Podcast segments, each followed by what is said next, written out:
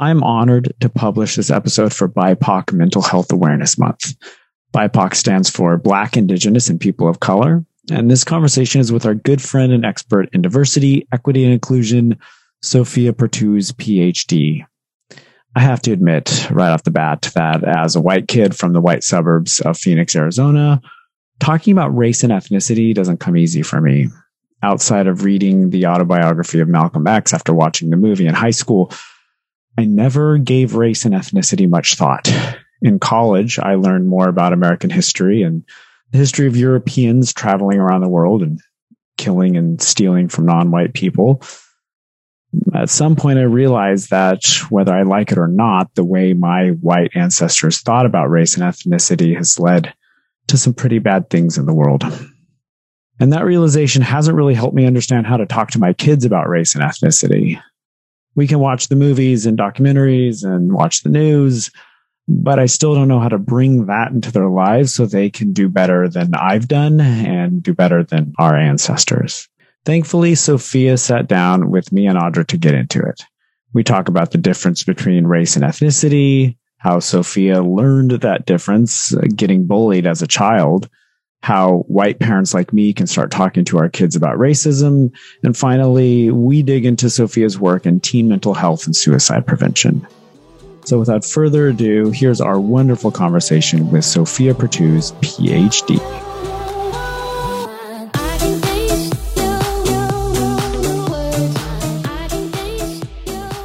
Good morning, Sofia. It's so good to see you. Good morning. Good to see you both. Always a thrill. Thank you so much for being with us today. We are so, so thrilled to have this conversation with you and such an important conversation. I feel like this is one that I have been really, really looking forward to having on the Family Thrive that I'd like to be ongoing because we're going to be growing together. And I think this conversation can continue to grow. Oh, I'm excited. What are we talking about? Yeah. so, Sofia, we have known you for such a long time that there. I mean, we we could we could talk about so many things, going all the way back to Columbia, in New York City, uh, several decades can, ago. Yeah. Can I just say? Yeah. Can I just add this? So, we first met Sofia when, well, actually, first met in an interview to for me. So, I had I'd gotten into a master's program at Teachers College, Columbia University and I had found the uh, resident director in in residence life position and was able to secure an interview. So went out for a live interview at the time, and that's when I first met Sofia. And right. and I was just in awe of Sofia from the beginning. And she's been such an incredible mentor to me from day one. And this was a high pressure interview. It was like they put us in scenarios and we were in teams and like they're standing there with clipboards. Yeah, like how designed that oh. terrible interview process. but the wonderful thing is you came through with flying colors and you were awesome. So I'm so glad that we ended up getting to work together because I think we did some great things. It was an experience of a lifetime. We were able to move to Manhattan without having to secure an apartment or deposit or anything like that. So if if if anybody is is listening to this thinking like how is my kid going to go to college and make this happen? I highly, highly recommend yeah, yeah, Residence yeah, Life. Check it out. And it's some of the best people experience you could ever get. One of the things that you brought to the team was a good amount of um, experiences, trainings, and support when it comes to what we called at the time diversity. And I think that we're kind of changing the language around that now. I think that we're moving into a space beyond kind of diversity and into a space of belonging. So I'm really excited to talk with you about that. But I also wanted to share that Sofia, as a mentor to me, taught me so, so much. And one of the things that, that always sits with me is just your, your kind, supportive guidance and the fact that you're always just so real with me. And I'll never forget this time. There was this time when I emailed not an inappropriate email, but an inappropriate email for the setting, like with, you know, higher ups out of frustration for something. I'll never forget, like Sofia pulled me in. She's like, she's like, sit down. This, is, this is, this is not, this is not how this is done. This is not how you get things done. This is not, you know, this is not the way to go about it. And it, it was one of the biggest life lessons for me And one of the things that I learned going into higher education myself, going into leadership development, becoming someone who has built teams myself now is that one of the very, very best things that we can do when it comes to working with others and, and, and mentoring folks is being honest and real and kind. Because if you just try to do the people pleasing kind of like, you're doing a great job. It's okay. You know, you don't get into the real lessons. Nobody grows. Exactly. Exactly. And I always think feedback is a gift. And I don't like to get feedback. I think most people don't. Um, but I think when you do get the feedback, sometimes it comes in different ways. It comes very direct. And I, I believe in being clear. And I, Brene Brown has an expression, clear is kind. I know you yes. love, love her expressions, but the idea that you know, you should just tell people what you mean and mean what you say because that's the best way for us to understand each other and be, I guess, graceful and kind with each other. That's that's where. Ooh, so it sounds to me like there's parenting lessons in here as well. Yes, plenty of parenting lessons. I I have a 17 year old and a 13 year old, and they have taught me so much.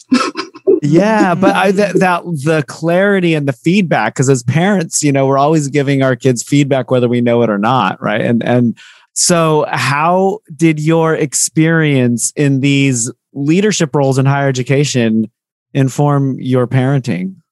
Well, first I'll say like maybe I could talk about what what I've always done, right? So I, I, started out, I grew up in the Bronx and I grew up with a mom who, parents, but my mom was the strong one in the family who was the one that laid down the law pretty much about what discipline was like.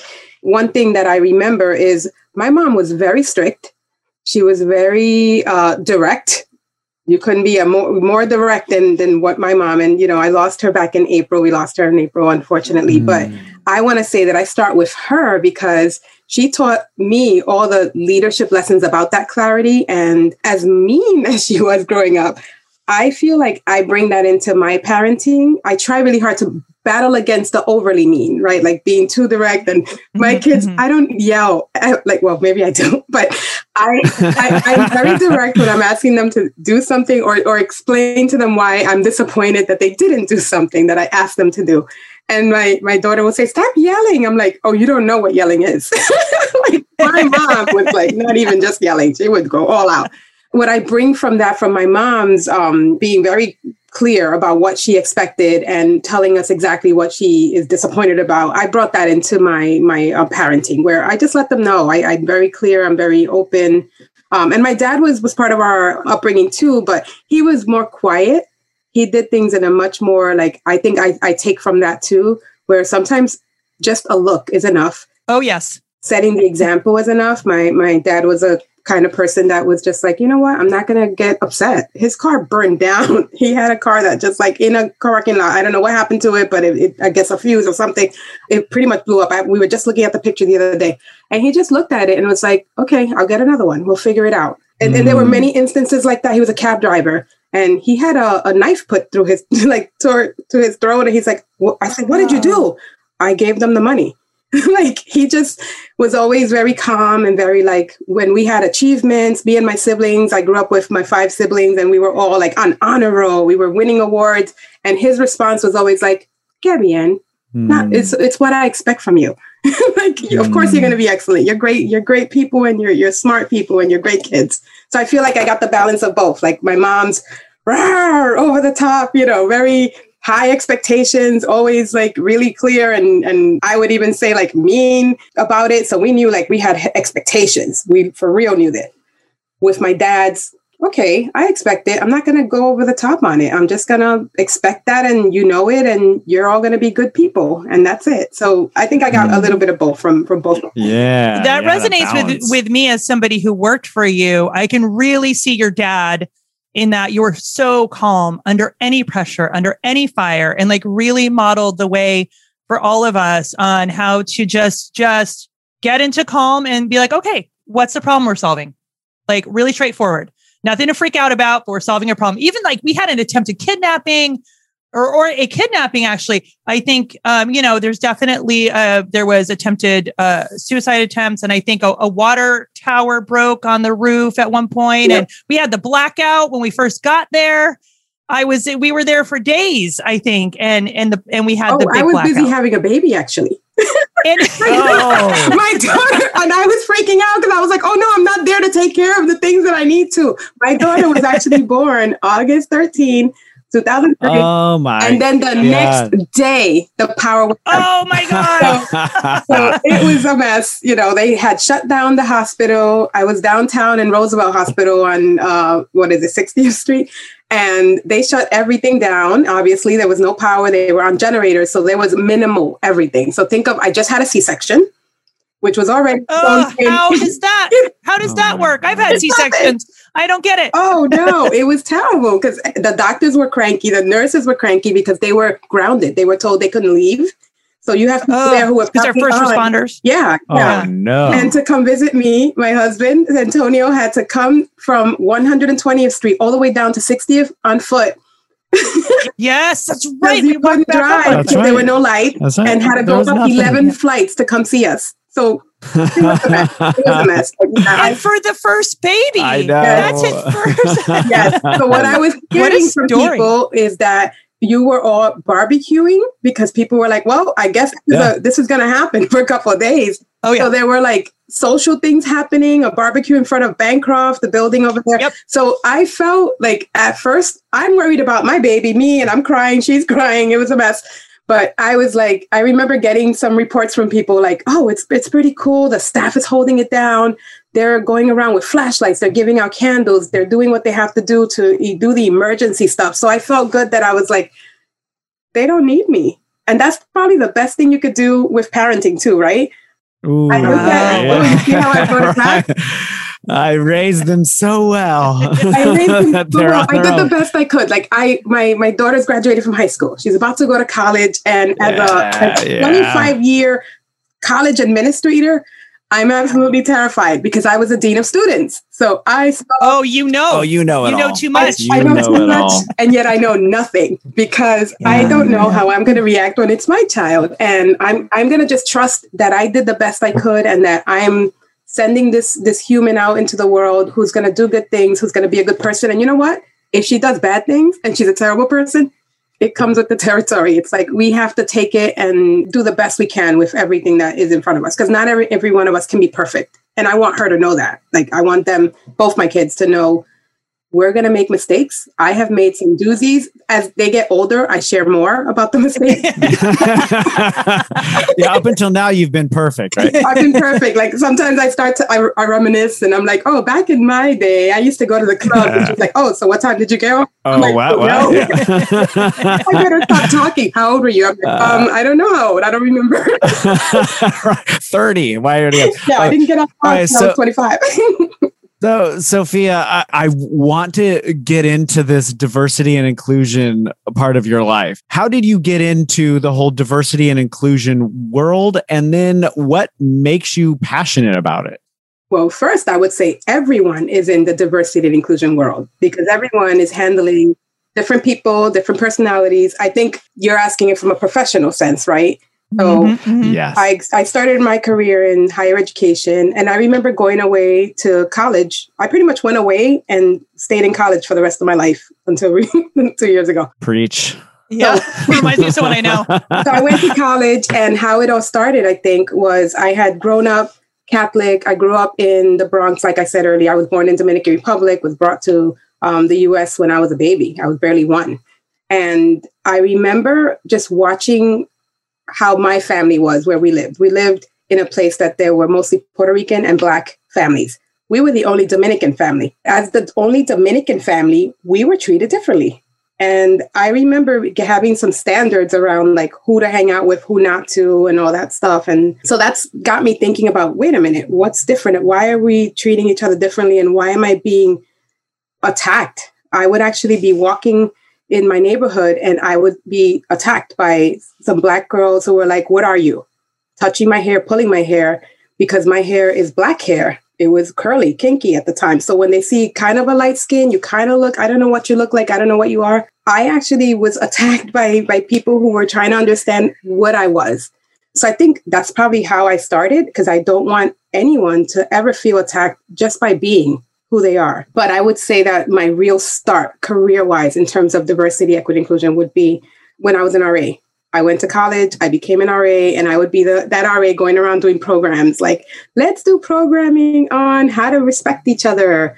And I did a lot of programming on it was the time of AIDS awareness, HIV, AIDS awareness, STDs when we called them STDs. Um, yeah, right. And I would do programs on called condoms and games or how to be a better lover on just respecting each other and how to be mindful of each other's boundaries and stuff like that. So it was kind of like some of it was gender, some of it was sexuality. And having gone to Catholic school most of my life, my mom would have been shocked to know what kinds of presentations and like programs I was right.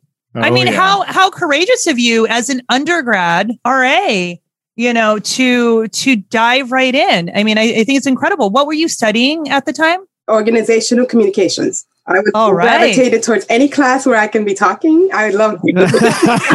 yeah. Do we get to talk here? Do yeah, we get, yeah. what, is it math or not? No, I, I, actually love, I actually love math, but that's how I started. So I was an RA, and then when I was about to finish school, I was talking to my hall director, and I said, "I'm not sure what I want to do next, uh, but maybe I could do what you're doing. You seem to really enjoy working with students and kind of working through challenges and crises. I kind of like that." And she said, "Well, you have to get your master's." So I went all the way to Oshkosh, Wisconsin to find a job in New Jersey. So my real start was Seton Hall University. I loved them. I got a grad assistantship before I even applied to a master's program. so they were like, which program? Wow. Uh, wow. I don't even know awesome. some of these things. So I looked up their No, it's amazing. I'm learning. it was the um, master's in educational administration and supervision, and they only had a PhD, not a master's. So I kind of cre- created my first, the first higher ed master's there because I was piecing it together and um, oh, and I wow. they allowed me, and this is back to like the idea of diversity. There was a chair of the department who was just amazing, gave me so much grace and said, Wait, but you got into the K through 12 program. Why would you want to do higher ed? I said, Well, I always wanted to do higher ed. And I saw the classes were there. So I figured we could work something out. That's where I channel my mom again. oh, yes. that's, nice. That's where I channel my oh. mother again. And he was yeah. like, I can't think of why we can't do that. Let's figure it out and we did uh, and i ended up staying there for my for my phd too i finished it decades later but what resonates to me throughout my whole career is that i had people along the way who didn't see me as latina didn't see me as a black woman didn't see me as a woman just saw me as a scholar as a student as a employee as an administrator so i would say that working in, in higher ed and working in student affairs especially seeing humanity in its rawest form was really where I've gotten a lot of my, um, I guess, open mindedness and thoughts about how diversity can work if you really just shift your perspective and your own awareness.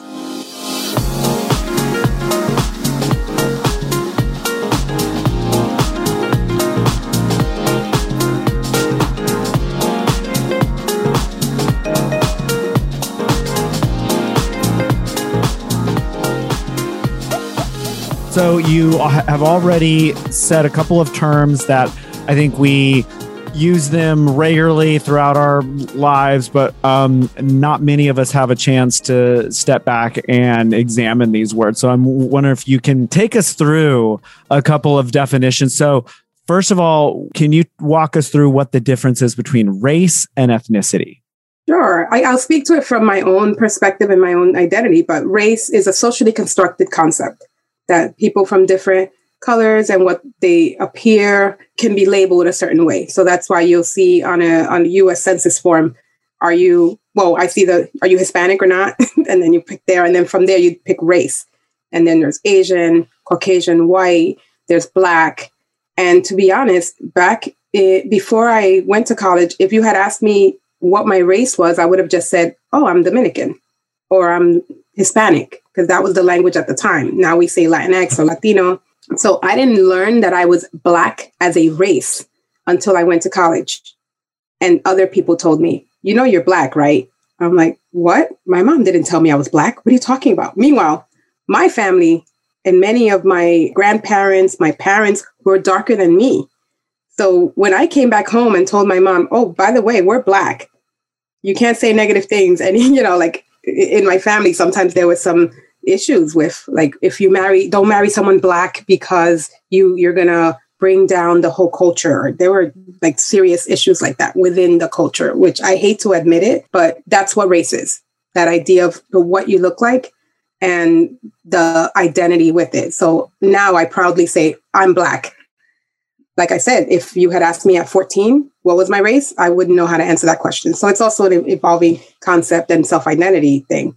Ethnicity, I would define it as a community oriented identification. So, like, if I, I, say my race is Black, then I say my ethnicity is Latina or Latinx or Hispanic, because that's a community of other people that have similar traits or similar commonalities with food, commonalities with language. I also speak Spanish. Then, if you ask me what my nationality is, I was Dominican because I was born in Dominican Republic. But once I came to the United States and became a citizen, my nationality technically is American or U- United States. Mm. So there's like layers of, of who you are and layers. Yeah. Yeah. The, uh, you know, what I'd really like to, to put a pin in and, and go back to in this as well, because that was a beautiful, I mean, I love the way that you share this through the personal lens. Like, for example, I had no idea that it sounds like um, from the kind of like Dominican heritage in your family, like you struggle with some racism even going back into your own heritage. You know i did i did not know this as a part of your story. And you talk about race as a social construct and i think that that is a really really powerful point that I, I i, don't know how many of us like like that's that's really something to dig into so we're we're talking we're saying that that race isn't a a biological fact Right. I mean, I think when you look at the sort of like genetics involved, there's like a barely perceptible um, something that gives your skin a different color, and that's it. And what is constructed around all of that is the social construction part. And it reminds me of, do you remember Professor Mich- Mitchell at ASU? Mm-hmm. So we were taking this, this class. Late 90s. Late 90s. We go to our professor, one of our favorite classes ever uh, black faculty member, and we're like, oh my God, we're studying postmodernism, post-structuralism. And we have learned that race is a floating signifier and our, our minds are blown and we're so excited by this. And he looked at us and he goes, doesn't matter much when I get punched in the face. Right. Exactly. That's that's the problem, right? What other people's perceptions are. It doesn't matter what you think you are, because at the end of the day, you still get judged by what you look like. And that's part of the issue with race. That you can say all you want, like, oh no, we're I don't see color. I don't believe in categorizing people. And it's like, well, that's not even natural. That's not human. We, as humans, we categorize people. like that's what it is. Nor is it a social reality that we live in. Like uh, the, uh, we live in a culture that is so just soaked in race consciousness for better or for worse. Exactly. I have two books that I want to suggest if I can. Oh yes, yes, yes. a couple. So one of the books that I read early on in my career that I felt was one of the clearest in terms of trying to explain all this stuff and why it's so important to talk about it was why are all the black kids sitting together in the cafeteria by Be- Beverly Daniel Tatum. Mm. And she actually did a, an update 20 years later, which was awesome because it was like, you know, language changes and evolves over time. Right. The other one about the social construction piece, I think that I re- I haven't read a book in a while that really made me think like this. Um, Caste by Isabel Wilkerson oh. that came out. Uh, I haven't read it yet, but uh, I heard an interview with it's her. So yeah. it just puts it in perspective in a way that is almost I wouldn't say shocking. I don't think I get shocked that much, but it was very like, wow, how do I not know this? I'm, I'm a diversity and inclusion practitioner, trainer, and yet there are things that I that it made me think about things in a different way about just humanity, the reality of humanity. Is there anything off the top of your head that occurred to you that in that way that surprised you? Uh, yes, I think it, it made me think about like some unconscious ways that, for example, I went to Chile and I'm walking around the streets and I pretty much was ignored because a lot of people where I was navigating space were white. And even though they could be considered as, you know, part of the ethnicity of Hispanic or Latino, I felt invisible and I walked around and I kind of enjoyed it, but I thought, why am I feeling so invisible and people are not acknowledging me? And then I realized, well, I look darker than everybody else. And I think I even had braids at the time when I went. So that book made me think about like white women in past times who had maids, servants, and some of the women of color in their lives were people who were of service to them. So there was this whole section about that and how sometimes that's such a consciousness that you don't even realize it's there. And maybe, and I've had experiences and I've had some challenges of white women in my life who I felt like we don't, we're not equals, are we? Like at the end of the day, I'm thinking we are. And then something happens in the interaction. If we're working together, something that I'm like, you still think you're better than me, or you have power over me, or you're talking to me in a way that you think I'm less than. And I don't think you even, and, and the thing about my perspective is, I don't think you realize you're doing it. So that she doesn't even realize it. No, yeah, absolutely. Put it in perspective because it said basically some some people are raised with these people in their lives who are of service to them, and they bring that into their lives later in the workplace. And I was like, that explains so much about so many interactions I've had.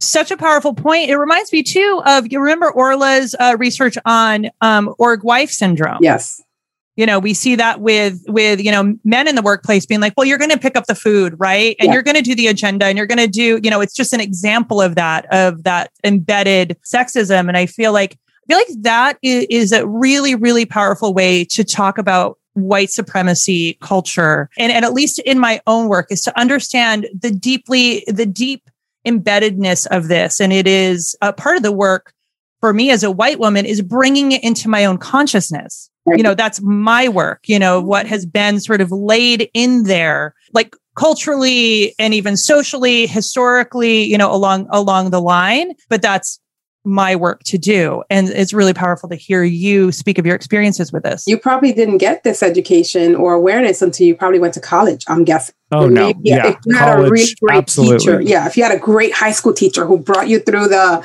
richard wright and all the really cool literature there. Otherwise now there's this fight about let's not teach people this negativity of you know critical race theory. no college was central for me for a white kid from the suburbs who only hung out with other white kids and only knew other white kids college was essential in learning this. I had no idea. And so this idea of unconscious bias mm. is so crucial because I had no idea that I even had these biases until I went to college and learned about his learned the history and then learned about this idea of unconscious bias and then it ties into something that's that's even broader than than this the idea in therapy and self-work that most of our work is about bringing the unconscious into the conscious. Mm, yes. You know, and and so this is just one really important aspect of just a bigger, you know, life work that we all have to do. Absolutely. Sofia, I, so there are so many words here that I just want to make sure parents listening to this get oriented. So we got race, we have ethnicity, we just mentioned unconscious bias. Are there any other key terms that as parents uh, start to think through this stuff and they think about how to talk to their kids about this what other terms should should parents know i would say if you wanted to go from the positive perspective it's ally what does it mean to be an ally and to look out mm. for others and even if you're not part of a culture or a way of being that you can still advocate so being an advocate for social justice in general so i would say social justice is another term that i've always loved so diversity is who's there who's not people right numbers. Mm-hmm. Inclusion is who is able to contribute and be part of that number. So it's not enough to just bring a number of people that are different together. It's how are you all engaging and does everyone feel like they can equally contribute and uh, the possibility of outcomes equal for everybody. So diversity, inclusion, equity, and I put it in the in that order because you hear diversity, equity, inclusion, and that's only because we don't want it to spell out die oh. I didn't. I never thought about that. okay, thank so you. I say equity after inclusion because equity really is the hard work of looking at what is wrong, what is different, what is not happening. That's not like bringing that systemically. Equality. Yeah, yeah. Because equality is everyone gets the same thing, but equity is everyone gets what they need to be successful and to yeah. thrive. So like I'm going to bring this to parenting for a second. I have two kids, two two young people that I am, am responsible for. They are so different, different personalities, different needs. If I treated them equally, then I would be a terrible parent because yes. I'm not being responsive to what each of them needs to be able to thrive. So I've had to really work hard to figure this out over time, right? And I you never that. get it completely right, but I'm going to frame it in saying Like it's just being responsible and paying attention. So when it comes to diversity, everybody's like, this is so hard. And they sit through maybe like a, a long day of a workshop. And it's like, you know what's hard? Living this every day and having to respond to other people because of the way you've been treated or looked at or the injustices that might happen to you personally because other people don't understand they're doing it. So diversity, equity, inclusion, social justice, as in what are the actions you're taking to actually make change and create opportunity for other people. But that takes, let's bring in another term, anti-racism. I also like to say anti-bias because I think racism like obviously is, is a, a major issue. And this, this last year, especially a lot of parents were like, how do I talk to my kids about this? Right. And right. someone like me, who's already a person of color, it is like, how do I not? I have to. My kids are already mm. navigating the world in a way that's un, unjust. So I'll give you an example. When my son was in pre-K, the teacher called us in because they do these testing things to see if, you know, can he touch his nose? Can he touch his knees? Can he put like can he follow direction? I guess is the whole thing, premise there. So we go to meet with the teacher and she's like, you know, I just want to talk to you about your son maybe has some issues, you know, and I said, "Oh, what's the problem?" Well, maybe it's a it's a language barrier issue. I said, "That's interesting because my son doesn't speak Spanish." And that's my bad. I should have taught him Spanish. I said, "Tell me more. What am I I'm trying to understand what's happening." She's like, "Well, when I was giving him instruction, he was looking at me strange. I told him to touch his nose. I told him to bend down and put his hand up. And he just looked at me really strange the whole time. So I was trying to figure out if he understood me. And I said, Oh, let me figure out what's going on here. So I go back to my son and I said, What happened? Like the teacher said you were looking at her funny. he says, I was just trying to figure out why she's telling me to touch my nose in school. What's the point? yeah. he, he was just confused. But basically, she chalked it up to one that he was Latino or Latinx, mm-hmm. and one that he was a, a, kid of color, and that somehow there was a de- de- developmental delay with him because he was looking at her strange.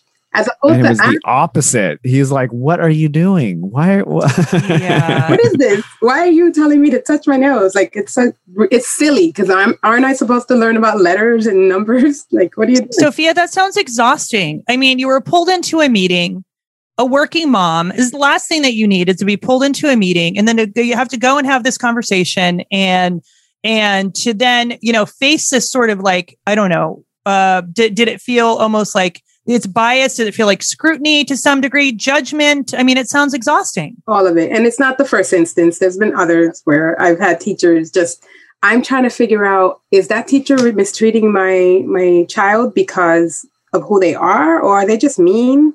And that i mean i don't mm-hmm. know. I'm just trying to and that's the exhausting piece right? Like always trying to figure out it could just be that she's just mean to him because she doesn't like his personality or her personality. But if you're trying to figure it out all the time because i know that my experiences i'm always trying to figure out did i not get that promotion because of who i am did I not? Yeah, that's super fascinating. I've I've never thought like if there's some instance where one of our kids is we we we perceive it uh, them as being treated unfairly or unkind like I ne- like I just immediately chalk it up to that person's a jerk and that's just the that's that's who they are and there's no th- we don't so go through any I that. yeah yeah and just just the like psychological and emotional burden that I don't have to carry. That and and so this is this That's is a super interesting yeah yeah. So I like mean, this is what what helped me start to understand white privilege and why it's so hard for most white people to understand white privilege is that it's what you don't have to deal with. It's what you never it's the times you didn't get pulled over. You know it's the time you didn't get followed in this it's like all the stuff that you never have seen in your life and so it's, yeah, it's hard to see white privilege when you're white because it's all the stuff you didn't have to deal with. Exactly. But as we learned this last year, when we talk about anti racism, anti bias, it's not what is happening and pointing out all the problems, it's what am I doing to make things better? Am I trying yes. to notice those things? Am I going to look out for others who are already experiencing these? Like I was having a conversation with someone about anti Semitism and the growing number of posts and epithets everywhere. I mean, it's just horrible. And Islamophobia, and it, think of every every ism, every otherness. Like I, I think of what things I'm not, and am I doing something? Am I so back to like why do I talk to my kids about this? We're always having conversations about uh, you know my poor kids. They they have language probably that other kids may not have because I'm always All right. so, so they, you know, we're we're always talking about like who are we missing? Who are we not looking out for? Who are we not standing up for when it comes to LGBTQ plus advocacy? They've always heard me say positive things about what we need to be doing more of. We go to the Pride Parade as a as a queer woman myself. Like I am constantly trying to figure out how do we use language that is not coded in negativity all the time? Because I think sometimes we say things that you don't know what your child identity is. You don't know that. And there are things that they might hear when they're five, six, seven, eight years old, where they're forming their opinions and thoughts. They might hear a parent say a negative thought about somebody because of their identity, and they might say, Oh, now I can't be who I am. Now I can't tell mom Yeah. who I am because I heard that negativity. Or if they say racist stuff about a culture and they like somebody from that culture, guess what? They're not going to be able to talk to their parent about that because they're going to say, oh, my parent is not going to uh, accept me now. It doesn't feel Mm. safe. It doesn't feel safe. So we're always trying to, I'm not saying I'm perfect. We're not. I'm sure I say things that they're like, why did she say that? Like, one thing that happened is my um oh, we were in the car my daughter was little i try not to tell too many more recent stories because there's a lot um but when she was like five i was handing her the phone and my my husband's uncle was calling and he was speaking in spanish and she took the phone and he was trying to say just happy birthday so she hands us back the phone and she goes i don't understand what he's saying and we're like what? You know i don't know. I'm, he's saying something in spanish. I'm not from there and I Hmm. freaked out. And I'm like, not from where? Like I was not even I was not driving. If I had been driving, I think I would have been like, what do you mean? How did I not instill pride for you know uh, for, for culture? So then we had a whole conversation about like, oh, you don't have to know Spanish to be Hispanic or to be Latina. So it's, it was a very interesting moment where you think you're embedding or instilling certain values and pride, but you're not if you're not actively engaging in and talking about it.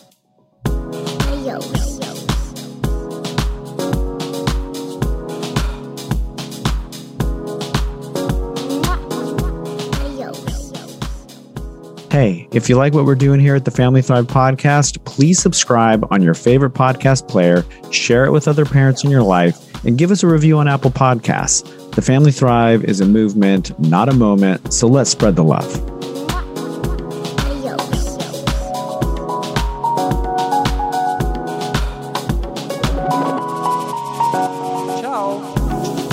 It sounds like uh, what I'm hearing is there's a wonderful opportunity to infuse joy and positivity when you're talking about our relationship with the world, with others, um, with how we're showing up for others, the things that we're noticing, that there could be, it sounds like there's a really powerful effect in our own modeling, not only for ourselves, probably, but also for our kids in being able to bring this positive and joyful language to the home when speaking of of others and other cultures and our observances and things like that. Absolutely. And, you know, I, I my family is a big family. We have 15, I think. I hope I have the number right. Every time I turn around, it's a new one. But between my siblings, we have 15 cousins that all hang out together. And if you saw the picture of them, they all look so different. They're all different shades. They all have different personalities. And it's so wonderful to have them all like together and playing together because I'm like, this is what I would love to see in the world. Oh, it's beautiful. that play together and don't have any concern or you know the, their race ethnicity gender sexuality is not an issue it's like we're just having a good time and we're having fun We're humans having a good time. Can I talk with you? Because I think uh, I think one step in this Uh, direction of achieving this vision that you speak of, this beautiful vision, it's what I'd love to see in the world as well. And it's it's a vision where we love our our color and that inherent beauty in our differences and all of that. Where we love that. It's not the color blind thing. It's like the like the profound, the beauty of profound diversity and difference. And it seems like a step in that direction is this, is this inner work, especially for white folks and white women like myself, is this inner work. But then on top of that, that inner work leads to the desire to show up. We want to show up more every day. Get up off the couch of white privilege where things are comfortable and move into the space of doing outward work. And I think that's moving into the space of allyship. And I really want to model that for my kids. The other side to this is some of what I what I have have been seeing too is the significant emotional labor that we throw on people of color and as white women white women on women of color to bear witness to this allyship to hear from us to see us to you know all of this. Like i want to do this work. I've been trying to do this work with my kids totally imperfectly as well. So I want to know from you, if you won't, if you don't mind talking about it, like, do you have this experience of that burden of white kind of like allyship moving forward as we're growing? Are we a burden? I guess essentially, are we a burden on people of color as we're growing? I'm going to answer, like I said, clear as kind. Yes. and yeah, yeah. clear as kind. It depends on, on context, right? Like um, yeah. I have chosen a career of being in the field of diversity, equity, and inclusion, which means that it's my job to point out injustices or see where there might be some issues. But it's also an exhausting job because sometimes some of the people that are the, the more vocal about their allyship are the ones that are sometimes the worst when their mm. actions are not aligning. So my thought on allyship is don't wait for the recognition. I think some people really would love to, and that's a conditioning thing too, right? Look, look what I did. I read this book. I'm doing this amazing thing. And I know people who will constantly tell me the work they're doing behind the scenes, but will actually sit in a meeting with me and not call out an injustice in the moment. And I'm like, mm. that's great that you're reading all these great books, that you went to that book club, that you put that blog together. But if you're not showing up for me as a colleague, as a friend, I'm not sure if it's worth your time to continue to read those things. So I would say like what what on an ongoing basis do you do? What decisions do you make? Do you surround yourself with people of color and not in tokenized ways, but in no, we're partners together. I'm gonna share my resources, my power, and my influence with this person so that you are taking the actions that are behind this, you know, beyond just the learning. So I, I, wouldn't say it's a burden. It's more like an awareness that needs to happen around really showing up. Yeah, what it means to get into the get into the work. You know, that's something that really struck me in the past year, especially after the murder of George Floyd, was coming to understand. Like, I, I remember thinking, I don't have like anything to give what do I have to offer? Like what what what do I have like in terms of and and it was just like an overnight switch of like wait a minute. You know, there are so many different things I can do in our daily lives and through our businesses, through our nonprofit to support people of color, especially for me to support women of color and to be able to show up in a way that I didn't think I had resources. I do have resources.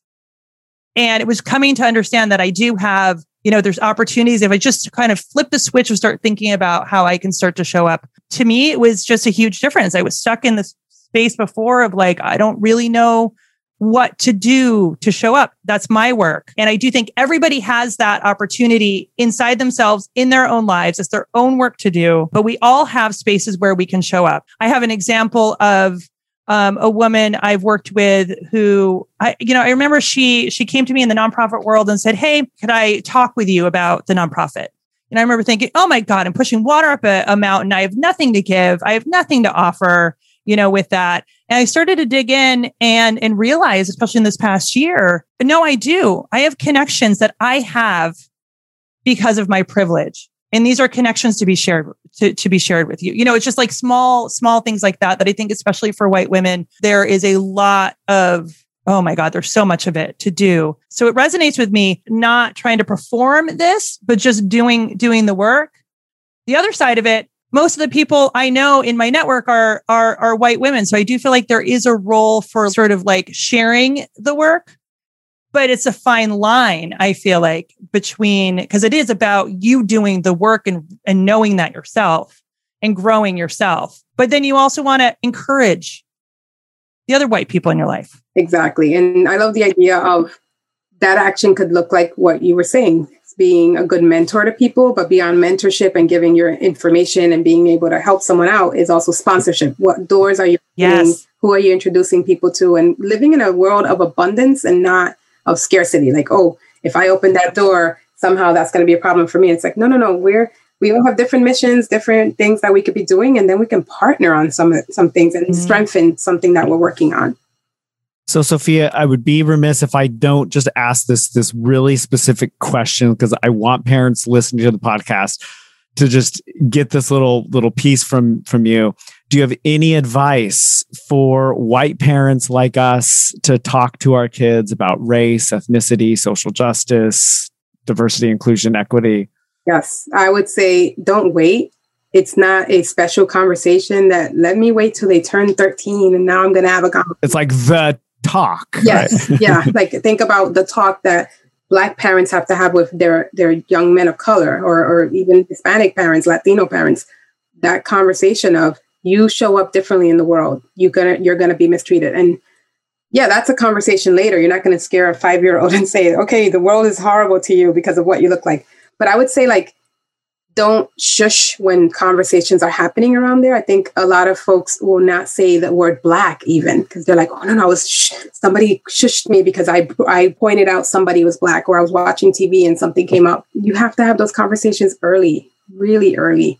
And it doesn't have to be a whole sit down explanation. It could be as practical as making sure that your children's books are diverse that there are different representations in your household around different cultures. That when you're watching movies, you're not only focusing on movies or try to seek out movies that have a more broader representation. Unfortunately, that's harder to to find and it's funny because i was just watching netflix then i go to amazon prime i go to all these things and they're like the black experience and or mm-hmm. during mm-hmm. asian american and pacific islanders the asian experience which is great group them for me and that's awesome but they should just be family stories. They should just be like yeah. comedy. And they're all there, but I think doing that as a parent goes a long way to really showing young people the different ways that people live.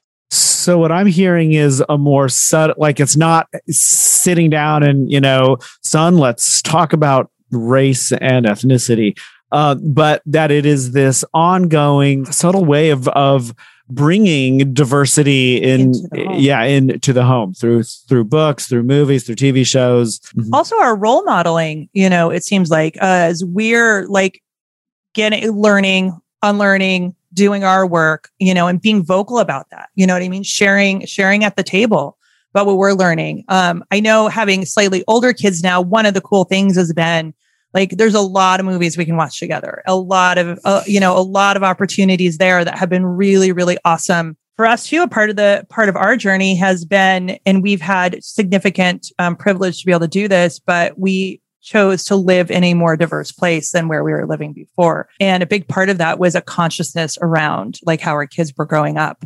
And um, we we didn't want to kind of perpetuate you know the way that we grew up right? And it, it was we had the really great opportunity to move move into a place that is significantly more diverse and has has automatically just brought up more opportunities for conversation just sort of embedded in in the home.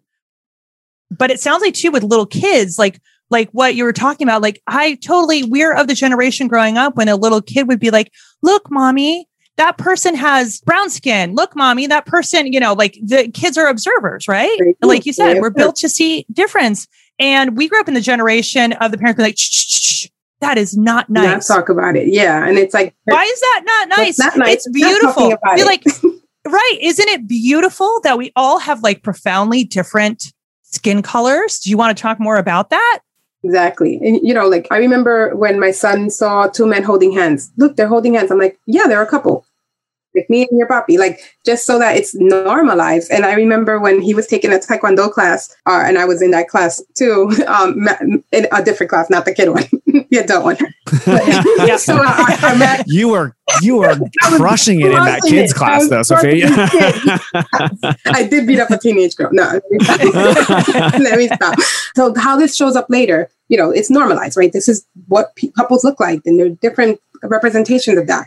Um, during a class, he had uh, Master Lee had all the kids lined up, and he's like, "You need to have hair neat, uniform clean." It was like one of the tenets of the thing. Like you had to come in looking neat, you couldn't look a mess. And he would say, "Don't you want to look?" He's rubbing the head of a girl and says, "Don't you want to look good for your boyfriend?" Like he's genderizing it. And it actually was my daughter who goes, "Mommy, doesn't Master Lee know that boys can be with boys and girls can be with girls? Mm. How did he, how did he, know Come that? on, Master Lee. Come on. Like, how did he not know that? I'm like, I know, right?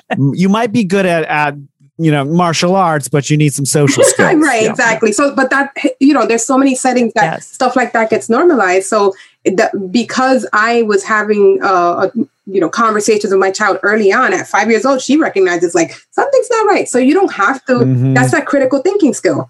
There are people around us that have different ways of thinking, different ways of navigating the world, and they don't have to be the same as you. So you just need to know for yourself what is right and what is wrong, and then compare and say, "Oh, look, he Master Lee doesn't know this," and it's like he doesn't, so that's okay. Or he doesn't Mhm. want, or maybe in that moment he just didn't give the example. So I don't know what lives in his heart. Let's not make assumptions. Let's assume the best.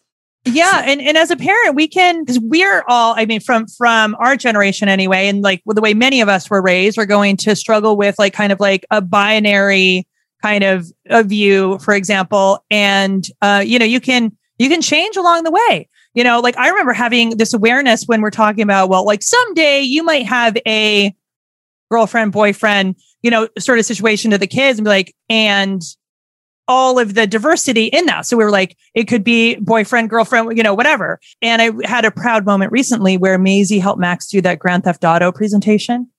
And uh, she, sounds amazing. he hired her to, to help with the presentation. And she was like, mommy, he didn't have, he didn't have the, all the pronouns. Like we needed to have more diversity in the pronouns. So I, I definitely added that for him and, and talked to him about that oh, and I, I think you're right. It is like just these efforts to to normalize, and and I think many of us do have to raise our own awareness in order to eh, to insert that into these conversations. But it is a really really powerful way to start bringing diversity and really belonging like into the home. yes, it starts at home.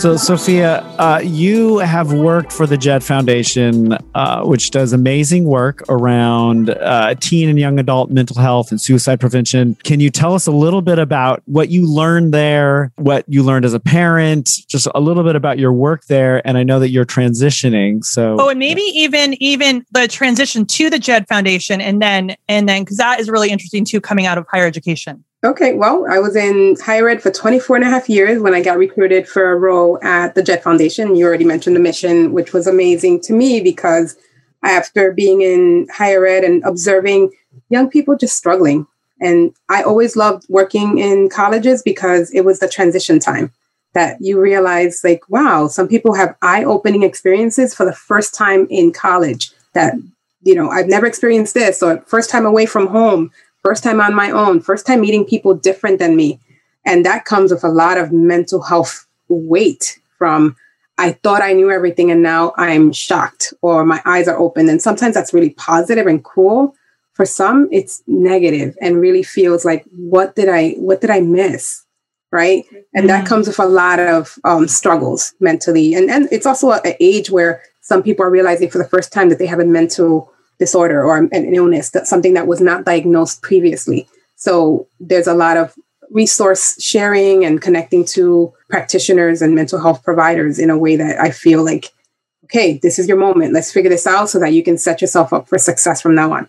So to me, the transition to JED, I was at first like, oh, I'm not sure. I've been in higher ed so long. My next role, I was the associate vice president and dean of students. And in my mind, in the trajectory of my career, I'm going to be a vice president of student affairs.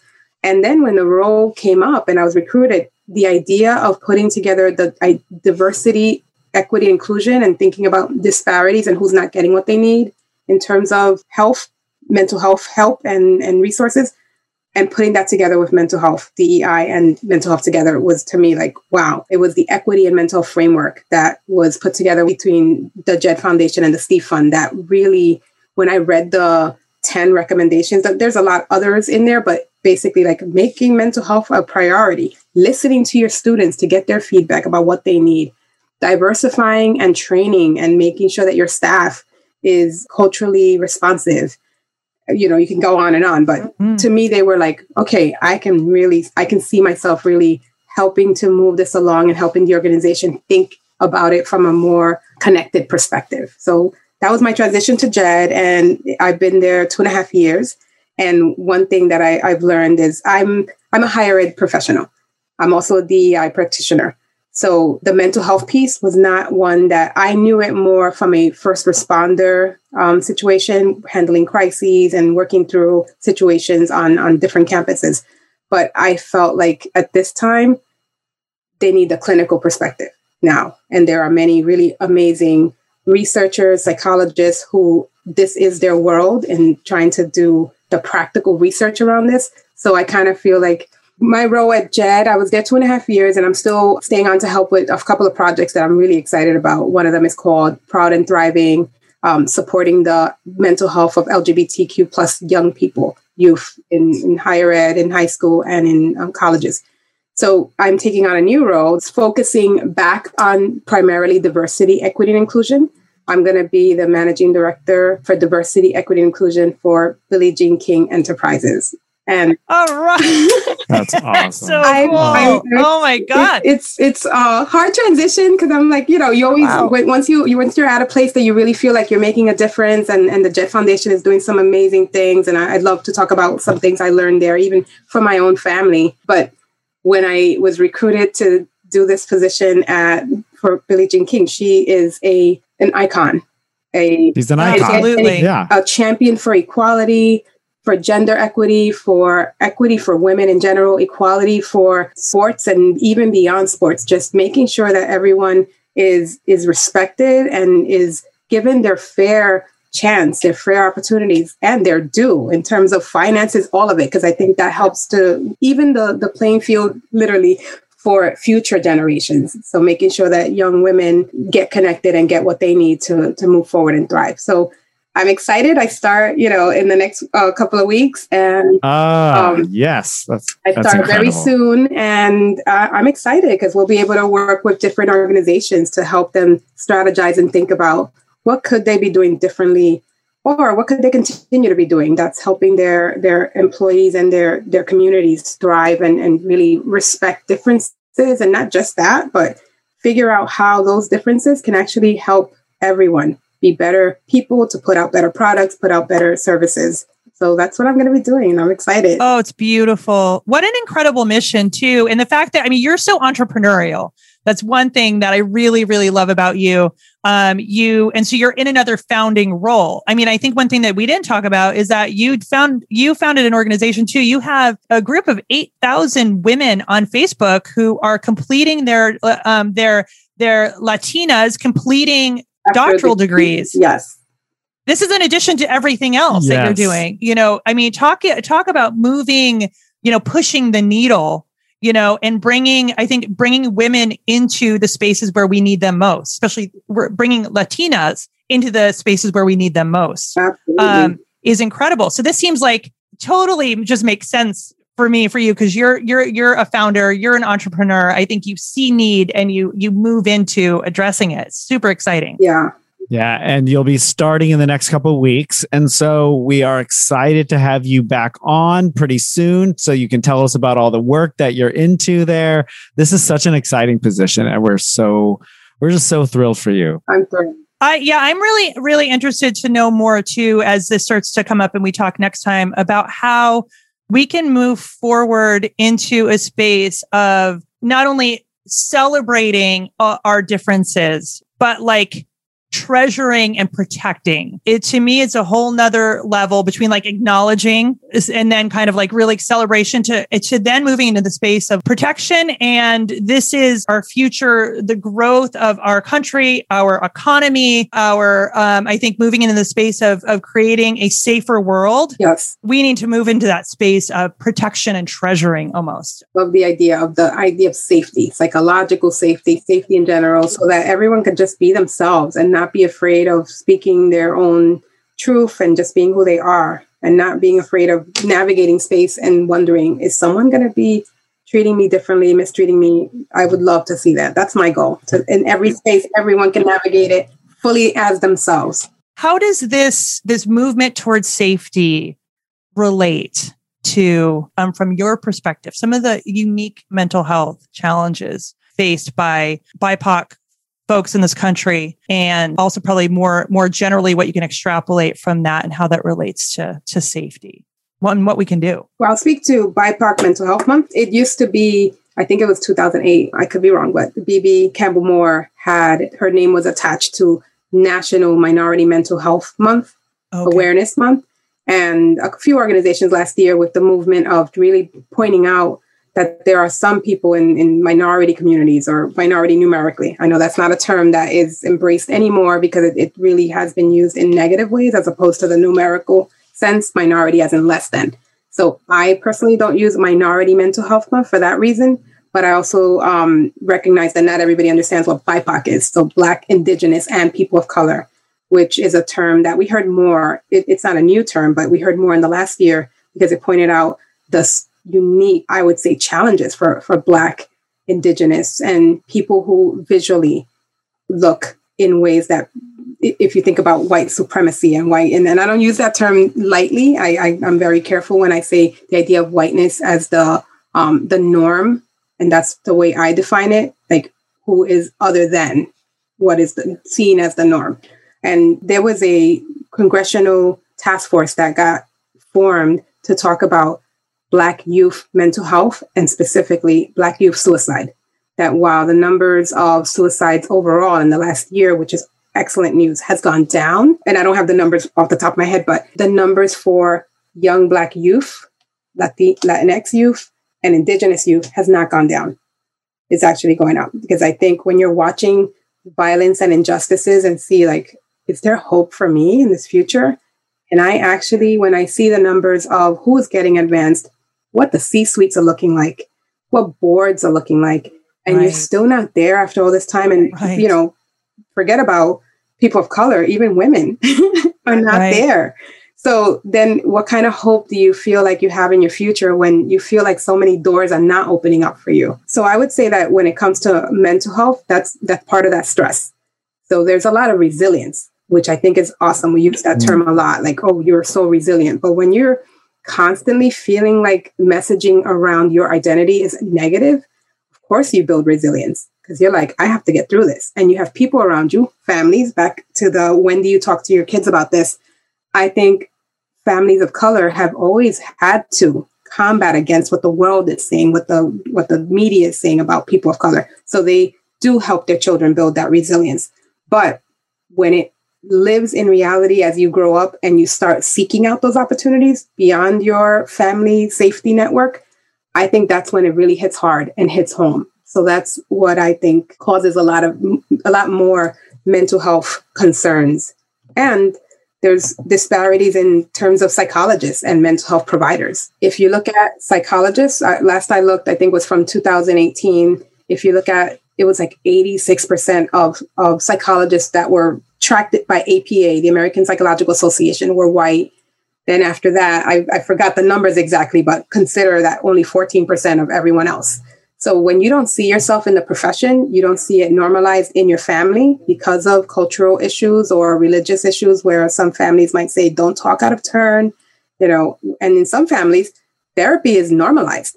There, I know people who grew up and were in therapy since they were little because their families said this is part of life. You need someone else outside of your family and who's professional to talk about your challenges. That is not the case for every family, and it's actually not accessible if you're you don't have the finances or you don't have right. the healthcare coverage to be able to see a ment- I mean, I was trying to make an appointment with a therapist through my own, and I have health insurance, and it was a challenge. It took weeks because just trying to connect who takes my insurance, how much is the copay? How much is it to see? So I can not even imagine for families just don't have that kind of coverage or whose families are working part time, who don't have mental uh, health or even just health, general health coverage. So I think there's a lot to be done and there's work in recruiting new psychologists of color, but also in making sure that there's access to care.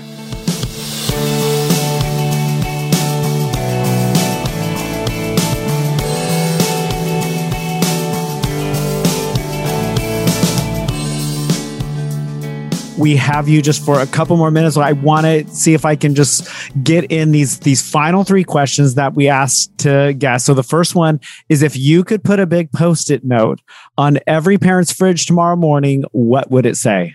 I would say give yourself much grace as you would to others.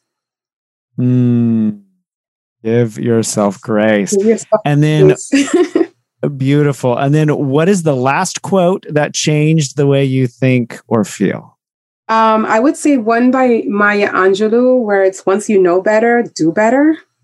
Like we can mm. we can mm. sit in our lack of awareness, or I didn't know, and it's like, well, now you know, and that's with yeah. anything. And even in a relationship, trust me, I'm about to be married. 20, you know, one thing I want to say is I'm going to be next week is my 20 year wedding anniversary, and if I learned anything, it's once you know what your partner needs wants like you you should act on that and, and make sure that you're doing that. I haven't been perfect but i would say like that's where how we got to 20 years just trying to understand like what do you need to be a, a your own successful thriving person and what do i need? And paying attention to that.